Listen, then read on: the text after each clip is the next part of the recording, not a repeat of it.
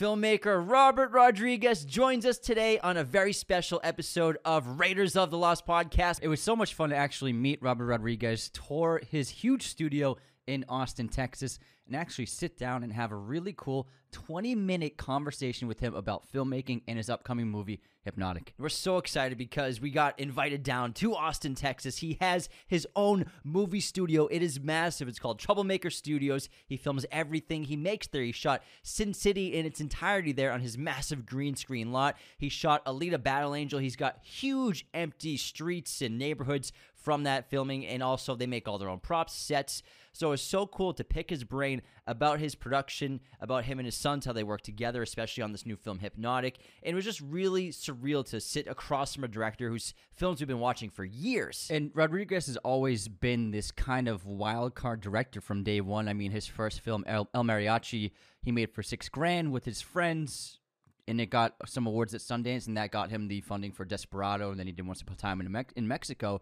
But he's always done his own thing, and what's always made him special is that he's avoided Hollywood, he's avoided the studio system, and he's made his films on his terms, no matter what movie you're talking about.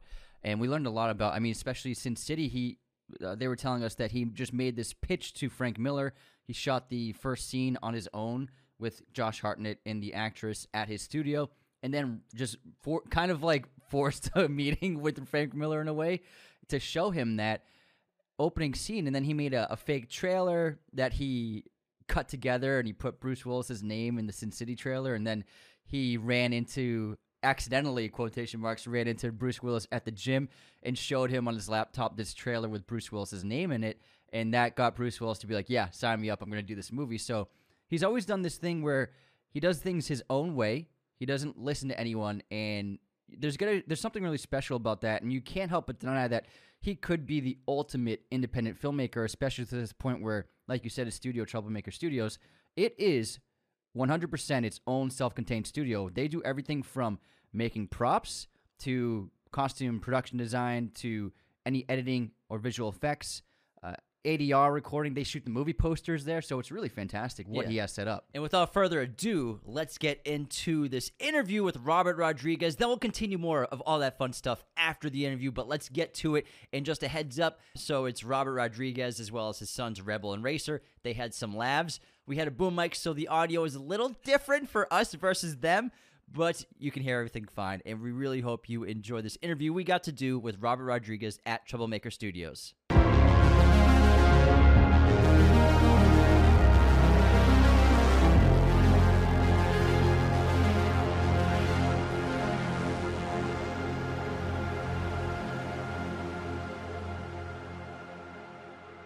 We had a great time watching it Oh, man, at thanks. Troublemaker Studios in your theater. Thanks so much for the invite. It's terrific. Absolutely. Of course. Welcome. Glad you can make it. So our first question, we know Ben Affleck is an accomplished director. Is there a difference working with an actor who knows production so well in terms of you're explaining what kind of lens you're using, what kind of shot you're setting up? Definitely. And it's not even that you have to get into such specifics. It's more like if I'm filming him and I'm like, God, can you can you just throw me that line two different ways? Just I'm gonna change it. He's like, got you. You know, he's been on that side. He just knows what it takes to get something done, especially on a clock where you, we just didn't have a lot of time. So helpful, you know. Sometimes an actor go, but why do I have to put my hand there? It doesn't feel natural. He's like, I got it. From that angle, it, it probably looks weird, right? So I'll do that. You know, they just it's just a, a godsend. And I've worked with many actors that are directors, and it's just the best. And so yesterday you were talking about Alfred Hitchcock and how it was kind of like an influence of like I want to make like the next like in his line of single name movies. And so can you talk about the inspiration of Hitchcock on this film in particular in your career and like maybe the green light from Vertigo is that kind of a reference or are there references to Hitchcock films? Um, it wasn't a direct reference, but now that you mention it, yeah, that green light was an unusual one. Uh, it was an LED lights we were trying early on. Uh, I wanted to just give that thing more color because it was an underground facility. He had lots of colors going on. I said, we can play with color in this scene. Other scenes are a little more just, they have to be real for real. Here we can go a little crazy. We went a little crazy with it. Definitely, some of my favorite Hitchcock type shots are in that scissor scene. And it feels very much like a Hitchcock scene. It's all two dollar tricks, you know. You got scissors in your hand that you don't have in your hand, and you're like, wait, what? So on the editing, it'll make sense.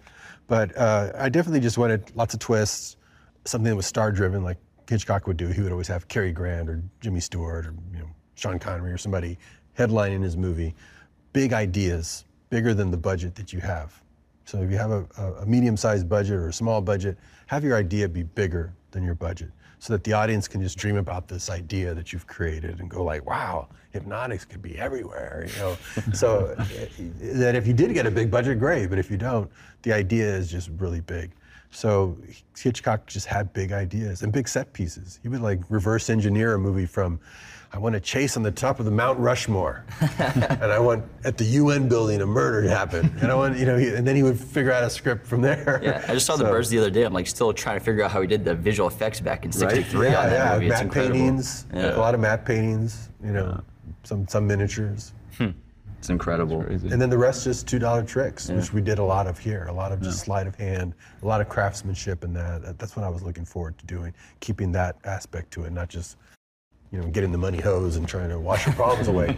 Use use the creativity to, to solve those challenges. And we're actually learning that ourselves. We just made our first short Yeah, what's- film Yeah. uh, a few months ago. Yeah, So- how was that? It Oh, was that's great. great. amazing. That's Great, fantastic. you learned so much. Yeah, and we're Just submitting it to making them. festivals right now. Do you have any advice for young filmmakers, or if there are people who maybe they think I can't make a movie, I don't live in Hollywood?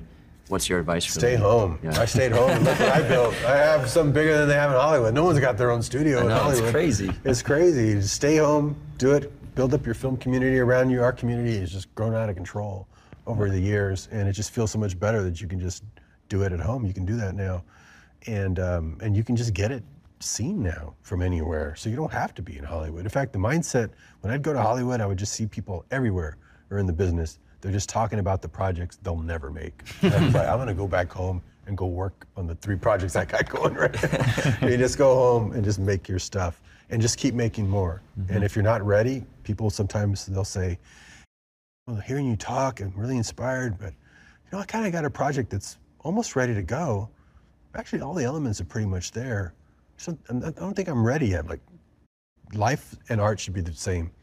You're not ready for life. You know, you came down here. Your flight wasn't canceled, luckily, but it could have been. you know, you never know what's going to happen. You always have to roll with it, right? Yeah. How come art has to be different? How come you have to be ready for, for art? You shouldn't be. You should just jump in. You're ready to go. I think you're submitting to festivals. Go already start making your next short. Don't even wait for the results of that. Nothing feels better than when you're like, right now we're finishing Spy Kids, and it's like, oh, we got to go to Cannes for Hypnotic. It's like, that's a good when you have multiple things going on. You don't put all your eggs in one basket, and you learn so much on each one. So if you're not ready, just start. Because mm-hmm. you'll get ready, right? You felt more ready by the end of that project than you did when you started. It was great. Best yeah. time ever. As you're doing it is when you get ready. You start figuring it out. Only as you're doing it. You can't pre-see the stuff that's going to happen. You have no way of predicting that.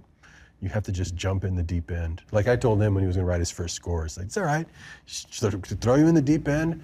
You get a lung full of water, we'll fish you out. he was like, is that what it's going to be like? And it was. That's the only way to learn. The score was great, by the way. We're, we're big film score listeners. Who were some of your that's great. inspirations, and what was like your motivation artistically, creatively, for the sound of this movie that you're going okay. for? Yeah, so um, my first feature film score that I did was Red 11, I mean, a little $7,000 movie. And that was all synth based. It was like John Carpenter esque, just kind of pulses and stuff like that. Um, just keep it driving. And then uh, we did We Can Be Heroes afterwards, and that was like superhero epic, all orchestral music, you know, it was, so they're completely different. And so I knew for this one, I was like, I want to do synth and orchestra, you know, hybrid hybridize it a little bit. And uh, yeah, the inspiration of it was really I wanted like, you know, he the moment he told me, you know, Hitchcock based. I always kind of knew, that okay, it's got to like Vertigo and like Psycho. I always loved how it kind of told the whole story in that intro. You know, the whole the intro songs they have tells you kind of the idea of it all. And uh, so I knew it had to have like a head spinning sort of thing to it. Bernard And- Herrmann, yeah. yeah, exactly. And so that kind of vertigo-esque sound, but with synth instead, would be really cool. And uh, it was in the talks a lot throughout when we were first coming up with it. But repeating sounds, a lot of repeating sounds, like as if you're, you know, you got the watch kind of moving in front of you, the hypnotic sort of thing to lull you into it. And we even ended up planning it where some parts, you know, she's tapping the pen and the music's right in line with it if you pay attention. So just the whole thing's lulling you in and you don't even realize it. So it kind of has that hypnotic aspect to it. I want to watch it again. it's, it's a benefit of all of us getting to work together and you know usually the composer doesn't come out until the end of the project mm-hmm. but as we're writing it we already get to sit down with him and go look we're here's where we're thinking of having music sync up to these actions, and so we get to talk of, oh, do this instead, so we can have that sync up, and then the pen, and then the bar, the Yeah. cell cage bars, and all that. I love so it's really fun. So in a way, he's Yeah. years ahead of any other composer because he's in there from the f- inception of it, and you know mm-hmm. we're writing it out, and he's already playing music, Yeah. and then we're hearing that as we film, and then he sees the first like big heist scene at the beginning and realizes, oh, okay, the swirling stuff's not going to work here. This is going to be something to connect all these scenes together with real drive and Yeah. propulsion, and hmm. that's where the secondary theme comes in. Yeah, definitely. Definitely a big part of making scores is knowing you kind of have to figure out which scene is going to be the keystone that really opens it up and creates the, the ideas you generate there kind of fill out the rest of the score and give it life. That was one of those scenes. It was like I wrote the th- the main theme, which is that swirling kind of sound of it. It really started that a year before we even started filming. It was right when they were telling me about it. And I was like, oh, that's cool, and know, gave me that idea of that kind of interesting hypnotic feel. But that scene especially was like, yeah, it's not really working there. There's like a driving. There's got to be something that just pushes this movie, and that really elevated it. Because I mean, you see how it's even edited and it moves the pace. You're not hitting these turns a little by these twists a little that's slowly. I mean, it, the movie's driving. and You're just getting whacked left and right. I mean, it's just it moves. You- first You're told not me he editing it with a temp track. Yeah. You're using his Yeah. music while you're editing. Yeah, I it. can edit with his Yeah. sim track. He sent me some stuff that I thought this works great. I wasn't prepared. I, I wasn't predicting. it. He told me he was gonna, you know, write a piece that just drove that whole sequence, and I was like, wow. Another day is here, and you're ready for it. What to wear? Check. Breakfast, lunch, and dinner? Check. Planning for what's next and how to save for it? That's where Bank of America can help. For your financial to-dos, Bank of America has experts ready to help get you closer to your goals. Get started at one of our local financial centers or 24-7 in our mobile banking app. Find a location near you at bankofamerica.com slash talk to us. What would you like the power to do? Mobile banking requires downloading the app and is only available for select devices. Message and data rates may apply. Bank of America and member FDIC. When you need mealtime inspiration, it's worth shopping Kroger, where you'll find over 30,000 mouthwatering choices that excite your inner foodie. And no matter what tasty choice you make, you'll enjoy our everyday low prices, plus extra ways to save, like digital coupons worth over $600 each week. You can also save up to $1 off per gallon at the pump with fuel points. More savings and more inspiring flavors make shopping Kroger worth it every time. Kroger, fresh for everyone. Fuel restrictions apply. Let's see what that's like. We love the family business aspect because our dad is a small business owner and we Oh, have very- four brothers. Oh, yeah, yeah, So yeah, we've yeah. all worked for him. Yeah, It's yeah, tombstones, not yeah. movies. Yeah, though. They sell tombstones. Oh, wow. So, we love the family business aspect. What's it like? Like, is it just like fantastic collaborating Oh, and it's the dream. artistically? Yeah. Like, the dream. Yeah. You're just having. There was never any separation between work and play. You know, I always kind of pioneered working at home back in the day. Not only was I the only movie in the Sony lot editing digitally back on Desperado in '94, I was editing out of my house. Even Jim Cameron came over and said, "You're editing? Here you have an Avid in your living room." yeah, look, I'm editing Desperado, Dusk Till Dawn, in four rooms all at the same time myself. And he said, "I'm going to do that. I'm tired of working with editors. I'm going to tear down all my house. I'm going to put it in an Avid. I'm going to cut my next movie." And he got an Oscar for editing uh, Titanic but it was like I was editing out of the house, working out of the house because I wanted to be home with my family. I didn't Yeah. want to go work. I didn't want to have a job. I always felt like drawing cartoons and making my movies was always a home endeavor. I liked make being creative at home. That's where the ideas were. So this is an extension of my home. I live 10 minutes from here. Yeah. And so I just thought, I don't want to have to go to LA and then go work. I'm an artist. I want to just make art. If I can make a living at it, even better. but I'm going to make it anyway.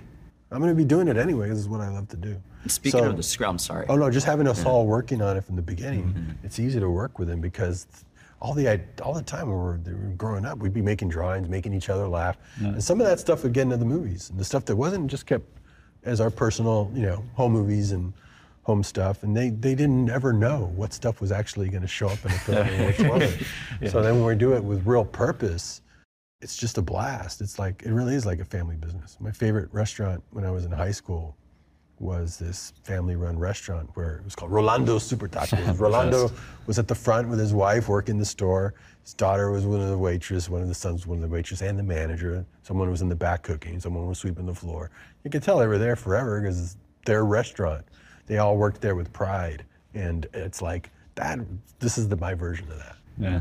Speaking of the script, and so when the writing process for Hypnotic specifically, who, like you said, who has their own movie studio, how much did having your studio affect the script with the writing? Because you're using to your advantage every all the space plus the false walls and the locations to like have those dream reality sequences. Like, did that help the script so much? Yeah, big. Well, initially we know we thought we would be filming in LA, or because of COVID, it uh, really pushed how we could make this film, and that we wouldn't be able to film it in Austin.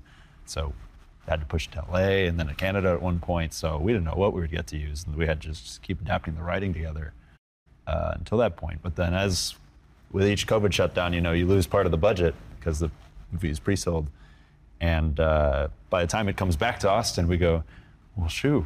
We have something we can use. We got the city we know really well. We got these rooms we know really well. We got this backlot we know really well. So we had adapted the script a lot to fit what we got. Which Yeah. is one of the It's most nice not important seeing things. in L- LA in every movie. Oh, it's great. Yeah, it's good for the audience. And then this place has changed so much. I've been shooting here, you know, over 20 years, and the city's grown so much. Then we go out there, and it's a whole different city to explore now. I can shoot this for another 20 years and never see the same location twice.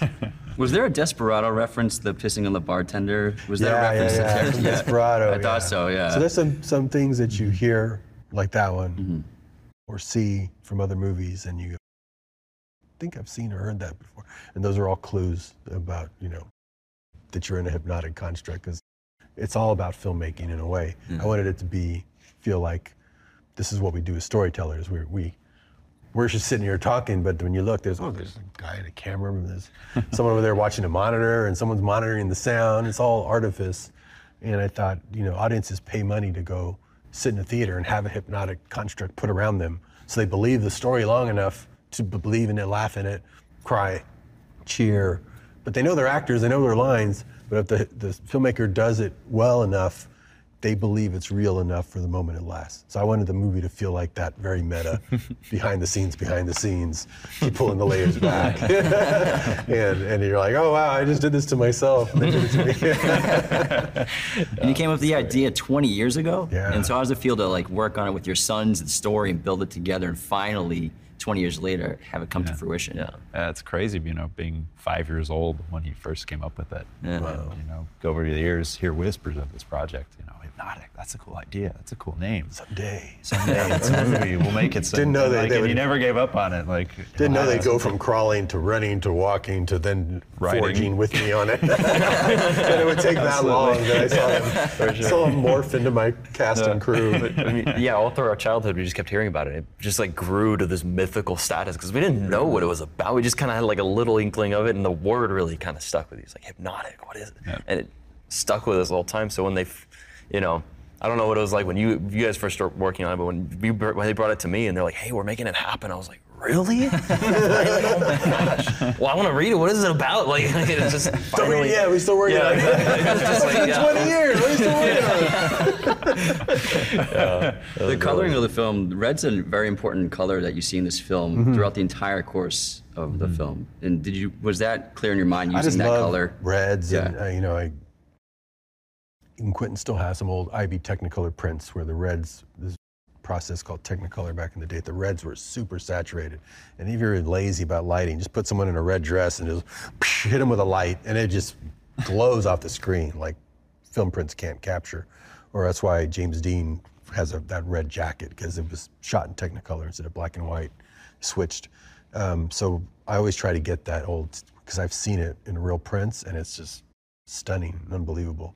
So I've always tried to capture that, and I, I like red as a standout color. You actually have to mute it. Like if we were to film this building and you see the exits red, it draws your eye. So I always desaturate reds that you don't want or oranges, like cones in the you know those mm. emergency cones. They draw your eye right away. So you always have to desaturate them, which you can do now with digital color timing. You can isolate certain colors, but when you want it to pop, a dominant color, really red is a very strong color. That's why in Sin City even I kept a lot of reds. Even blood, it would just in black and white just look like mud. And then you would have it pop this red color, and it just it looks like 3D almost. Powerful.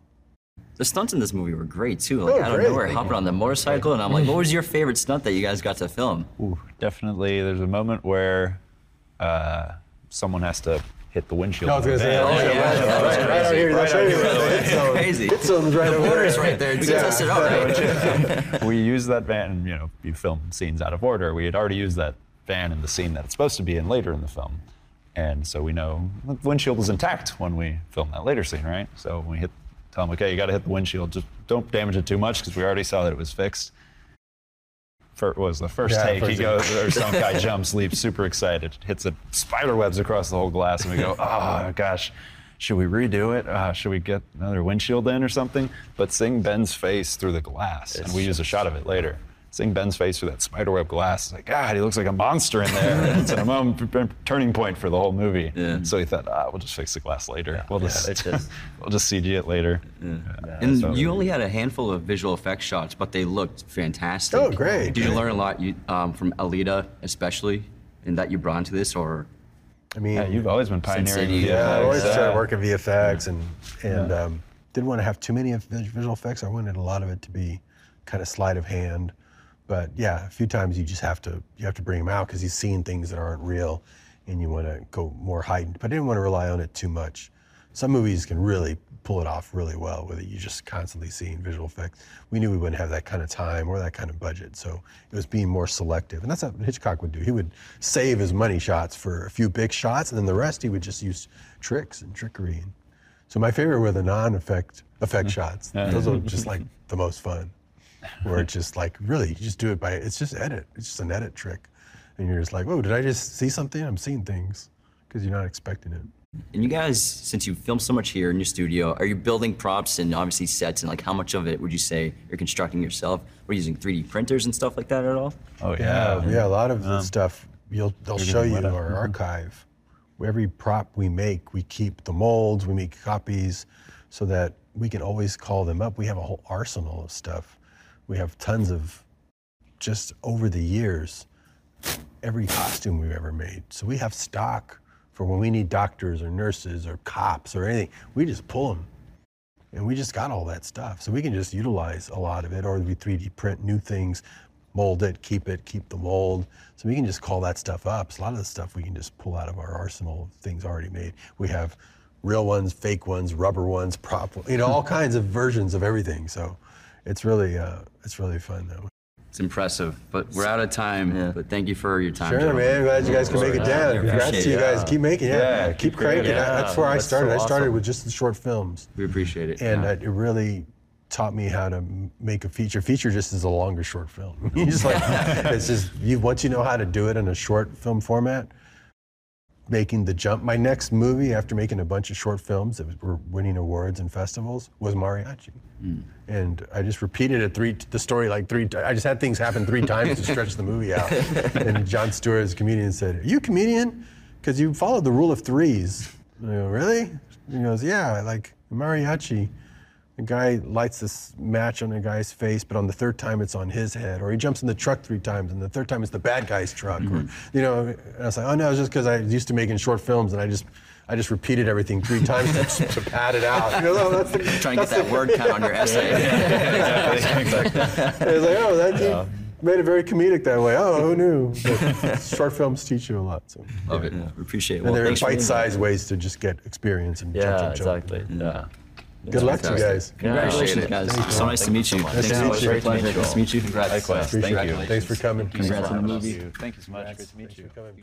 And we're back. That was such a cool interview and experience to actually meet a director that we've been watching the films of for many years since we were kids. Our older brothers would actually show us From Dusk Till Dawn, the Four Rooms anthology film that he made with Tarantino and a couple other directors. So we actually we had been watching Rodriguez movies since we were little. And as we grew older, we began to understand what kind of a filmmaker he was, what kind of director he was. And like I said earlier, he's one of the greatest independent filmmakers of all time. And it was just like such a cool experience to finally meet him. And it was just a wonderful day. especially that independent era that boomed in America in the late 80s, early 90s between him and filmmakers like Linklater and Tarantino. Soderbergh. coming up with just these great stories, but making movies on tight budgets that, you know, kind of just changed the studio system in a lot of ways. And with Rodriguez, like we said, no filmmaker, and like you said in the, in the interview, has the situation he has on planet Earth. He is so unique in terms of having his own movie studio. and this place is not like up for tours. You can't visit it. It's a very private situation. You have to get an invite. So we're very fortunate to be able to have gone to Troublemaker Studios and go to Austin and have this incredible experience because it was surreal. And, you know, I, I wasn't super nervous really leading up into the interview until like we were like in the waiting room. They make you wait for like two hours. We waited a while. And then there's Just the build, the buildup of like, all right, I can only take so many walks in this hallway and drink so many bottles of water boy- before I have to pee three times before the interview.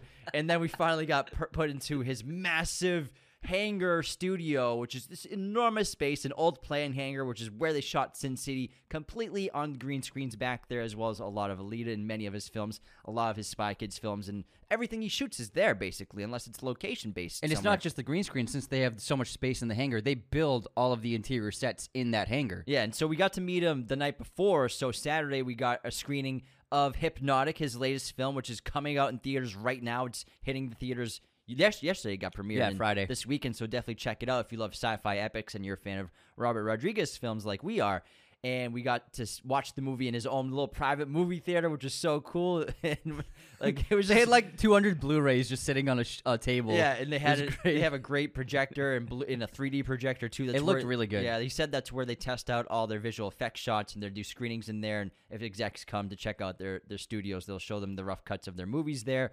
And we saw obviously the green screen room, which is where we got to interview him. And we walked in, and it's Rebel, Robert, and Racer Rodriguez sitting in these three chairs, and like we're like, oh crap, this is really the moment that we're gonna get to interview Robert Rodriguez, which was super. that was your thought. Oh crap! Well, not oh crap, but it was like I was like, let's go. I was like, well, not oh crap, but it was just like I've- I've never talked to someone that famous for that long before in my entire life. And In th- person. we've never had really quite an in-person interview before. Never with like someone that. Mm-hmm. of that caliber. You know, someone who's made movies for decades and a great filmmaker and known around the entire world. who has world. worked with some of the, your favorite actors and is also an, a collaborator and probably best friend with Tarantino. Yeah, he brought up Tarantino in our interview because you asked him about Red. He's like, Yeah. "Well, yeah, well, Quentin has a bunch of film stock that really that Red really pops." And up. I also referenced Desperado, the pissing on the bartender story. It's what Tarantino's character says in Desperado. Yeah, so it was really cool, and uh, I thought it was so fun. I wasn't really nervous. Maybe like the first couple minutes, I was just like a little jittery when we were talking to him, but then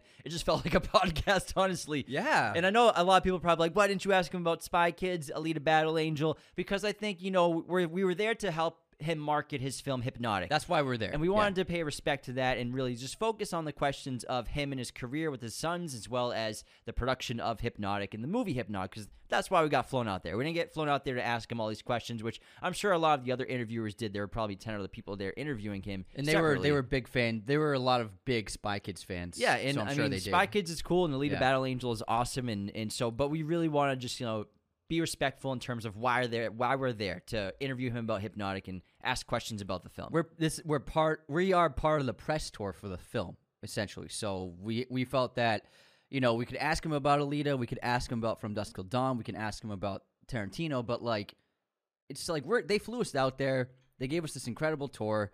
The least we can do is really try our best to advertise this film for them and get people aware of the film existence. And it was really fantastic because he was so easy to talk to. He was so chill and laid back. Uh, like- once we were actually shooting the shit before we started rolling. Yeah, like the we the five of us, we were just crack. We were cracking up. the before- tech team yeah. told us twice, like we're ready. we were all. La- I can't remember what we were laughing about, but it was really funny.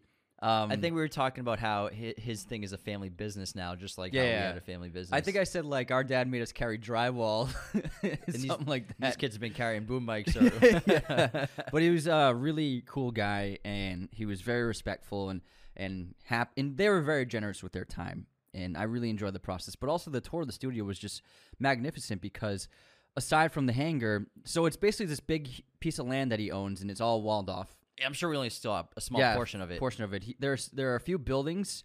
Uh, one building is contains that big hangar as well as like the main working operations, you could say, where they probably hold lots of meetings. They've also filmed plenty of things there for like they have so many rooms like hallways and It seems and like op- they're day to day. Yeah, Exactly. And then there are a couple of other buildings. We only we only went into one of the buildings, and this is where the production designer and costume designer uh, both work, and they develop ideas and concept art, and then actually create pieces, whether it be um, things for costuming or for actual sets, and they took us on this really fantastic tour of all the costumes they've done in previous Rodriguez films, and also looking at concept art from the previous films, as well as they took us on a tour of the actual workshops of Troublemaker Studio, where we saw the carpentry room, we saw where they make sets, build walls, doors, whatever you would see for an interior set, as well as the prop room where they 3D print every single prop, and it's just I like told you he was 3D it was printing. I it. unbelievable. It. was unbelievable. Like they had like 20 3D printers, and And so, actually, real, real quick for it. context: we didn't take the tour until after the interview. Yes, yes. So we asked him questions about his production process, and I brought up, "Are you 3D printing?" Because Yeah. that, that was our guess, and I was assuming he was 3D printing because we hadn't seen the tour yet. yeah. FYI. Because I asked, yeah, because I asked him if he if they make their props here. He you, he was like, yeah, and then you were like, do you 3D print them? He's like, oh yeah, we do everything. And I've never I've seen one 3D printer in my life, but there were literally 20 of them. I've been telling you for years that three, everyone's 3D printing stuff now. It's huge, especially like you 3D print a gun, and it's a super lightweight, inefficient, safe Yeah. firearm that looks real as hell on camera. And then part the, part of the warehouse is just like this huge, basically construction area where they it's just all woodwork and paint where they're actually cutting wood, putting walls together, crafting furniture for all of their sets, and it was just so cool to see where. Um, because we've done tours at Warner Brothers at Universal, and it has all the same stuff. But for Rodriguez to have all of these components to film production on site in Austin in his property is honestly mind-boggling because I've you can only compare it to the Warner Brothers studio and the Universal studio. It's like insane how it's like the same thing, but it's his own fucking thing. Well, the, thing, the cool thing about this tour is we saw behind the scenes of that. When you take those Warner Brothers tours, you kind of walk past the prop departments and set departments, but you don't get to see like what it's like behind the scenes and how those things are actually made every I was day. looking through some of the bills they had like uh from orders, like order bill is on the wall. Like I was like, this is so fascinating. They out they make props and outsource their own props for other production companies around the world. So they make props, detailed 3D props for all kinds of people, which is really cool. And also, I mean, we saw some cool cars. We saw the two cars from Death Proof. We saw the yellow Mustang as well as the cop whi- car from Sin City. Oh, the cop yeah. car. Yeah, and then we saw what was it, the white Camaro, Mhm. or is it Chevelle that um, uh, what's her name? I think This- it's a Camaro. that what Zoe Zoe the- Bell. Zoe Do- Bell does the stunt on top the roof, the hood of, which is so cool. Yeah, the uh, the cop car from Sin City, Uh-huh. And it it was just really awesome and surreal. We saw a little bit of behind the scenes of the production design of Hypnotic, which was cool. For all you Spy Kids fans, there was a ton of Spy Kids props, and memorabilia, and also most of the bathroom doors they had thumb people on the doors. And I know uh, a lot of people kept asking us, "Are there thumbs?" yeah. So the men's and women's rooms, it, it was a thumb human, Yeah. a thumb person. Yeah, yeah. but it- it was a really, really incredible experience, and I hope it's the first of many that we get to do. I, again, I feel so so fortunate to have been able to in, us get invited to this trip and and tour this incredibly unique movie studio and check out his movie a week before it comes out in his own Yeah. private theater and, and actually meet him and shake his hand and talk to him and his sons and how his sons are you know it's like a family business making movies now which is so cool and I, I have even more respect for Robert Rodriguez as a filmmaker which I already had a ton but to see his process behind the scenes of him being outside the studio system doing this Yeah. on his own it's so unique and rare and no other filmmaker has this set up on the planet Yeah, and also he was very encouraging when we told him that we made we just made a short film, and he was he, he seemed to really like that. You know, and he seemed really into it. He's a really cool guy. He's he's a super cool guy. Yeah. And we really enjoyed talking with him. But I hope you enjoyed the interview and we hope you enjoyed this quick breakdown recap of our trip down to Austin to Troublemaker Studios in Texas. Texas. We had a blast. And yeah, that's our that wraps our uh, our cool experience we had with Robert Rodriguez, the freaking Our first legend. director interview. Legend. Yeah. Freaking awesome, dude. It's crazy. What a blast. So We could have talked to him for hours. Yeah, so thank you to our, our reps who got us that, and also Troublemaker Studios and Robert Rodriguez. Congratulations on your film, and thanks for the invite And and Nixon showing us around, amazing tour. Yeah, yeah. It, it was it was a really surreal and incredible experience. Thank you so much for tuning in. See y'all next time.